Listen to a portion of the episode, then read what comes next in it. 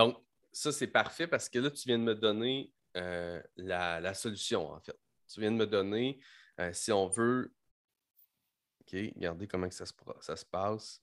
Tu viens de me donner ta philosophie, OK?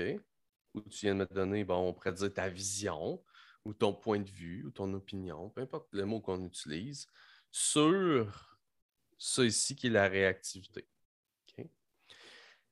Là où moi je veux vous amener, puis là tu viens de me donner la parfaite porte, c'est que maintenant, c'est de dire comment est-ce qu'on peut connecter avec les gens au niveau de l'enjeu, donc de la réactivité? Et c'est là où euh, le storytelling devient et la mise en contexte devient extrêmement puissante.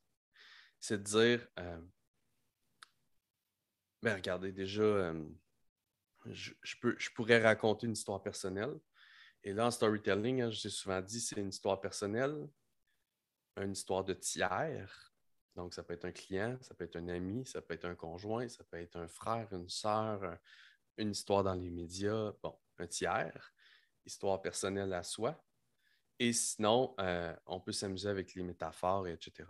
Je vais y aller avec une histoire personnelle, comme si j'étais à la place de Yves. OK? Donc, euh,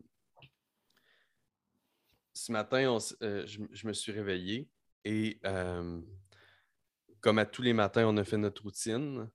Et deux de mes trois enfants ont fait ça. Les deux filles ont fait ça comme des championnes. Vraiment, tu sais, puis tu sais, ces matins-là, hein, qu'on se dit, mais my God, si ça pouvait être comme ça tous les matins. Et euh, avec les deux filles, on est allé à l'école et tout, je me suis dit, oh, ça y est, bon matin, c'est une bonne journée aujourd'hui qui commence. Mais mon troisième ne s'était pas levé encore. Et euh, je m'étais dit, on va le laisser dormir, puis on va le laisser aller. Euh, puis il va être de bonne humeur quand il va se réveiller. Mais finalement, pas du tout. Dès que les yeux étaient ouverts, il s'est mis à, crier après moi, il s'est mis à avoir des grosses demandes, il s'est mis tout de suite à dire qu'il ne voulait pas aller à la garderie, alors que ça faisait déjà une heure qu'il devait être là. Et en dedans de moi, ce que j'avais envie de dire, c'est Toi, mon petit ingrat, qui ne comprend pas que je t'ai laissé dormir et que je t'ai laissé aller, j'ai le goût en ce moment de te prendre ça, te serrer fort, fort, fort, fort, fort dans mes bras, puis de te faire comprendre la vie ce matin. Et ça, c'était la réaction que j'avais en dedans de moi. Mais vous savez quoi? Comme j'ai des bons outils, j'ai pris du recul, je l'ai laissé dans sa chambre faire ce qu'il avait à faire et euh, bref, je me suis euh, reposé de mon côté et je l'ai laissé faire. Puis bref, euh, tout ça a fait qu'après ça, j'ai été capable de recréer la situation et de l'amener dans une énergie complètement différente et finalement, ça s'est bien terminé.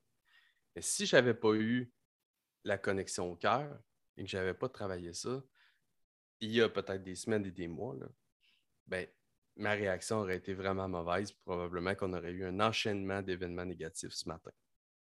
Puis ça, je l'ai appris de mon ami Yves, qui présente euh, un, programme, un accompagnement autour de la sagesse, puis qui m'avait expliqué ça. Si ça vous tente d'aller voir ça, allez voir Yves, c'est vraiment très cool ce qu'il fait autour des sages rebelles voyez un peu comment est-ce que là, je l'ai raconté à ma façon, je l'ai contextualisé dans ma situation. Mais j'aurais pu parler de ma blonde qui aurait pu vivre exactement la même situation, ou j'aurais pu parler euh, d'un ami qui m'avait parlé autour d'une table ses problèmes avec ses enfants. Euh, puis là, on est juste dans les parents avec un enjeu de la réactivité. J'aurais pu faire la même chose avec le manque de respect. J'aurais pu faire la même chose. Et de toujours connecter avec l'enjeu, avec le problème et le raconter. Tu sais, ici, j'ai vu plein de petits sourires en coin de gens qui, qui étaient. Je, sais que vous avez vécu des situations similaires, sans être exactement la même. On a connecté ensemble sur la problématique. Puis ce que j'ai fait, c'est que j'ai connecté avec la problématique, avec l'enjeu. Je vous l'ai raconté. Et là, après ça, je vous ai dit, parler de la philosophie de Yves. Cette fois-là, c'était une référence vers quelqu'un, donc la philosophie de Yves, qui a fait Ah, c'est vrai, hein? si on arrive à prendre du recul, à connecter avec le cœur, tout ça, c'est vrai. Hein? là, il y a eu une approbation, puis après ça, je, pouvais vous envoyer vers Yves. Donc, c'est vraiment comme ça la cascade de OK, j'ai mon grand courant massif que je choisis, qui est mon segment de gens à qui je veux parler ou d'une grande problématique de gens qui, ont la même problématique, excuse-moi. Euh, et c'est à eux que je parle. après ça, je descends puis je, pense à plusieurs petits enjeux qu'ils ont, plusieurs défis qu'ils ont. Et euh, là, après ça, je, je, connecte en racontant ou en partageant des histoires, des contextes qui vont venir rejoindre mon audience. Puis, une fois que j'ai connecté avec l'enjeu, ben là, je propose ma vision des choses, ma philosophie différente. Et euh, souvent, le, lien vers le modèle, vers le contenu fondateur, c'est un, prochain call to action. Une prochaine action qu'on propose.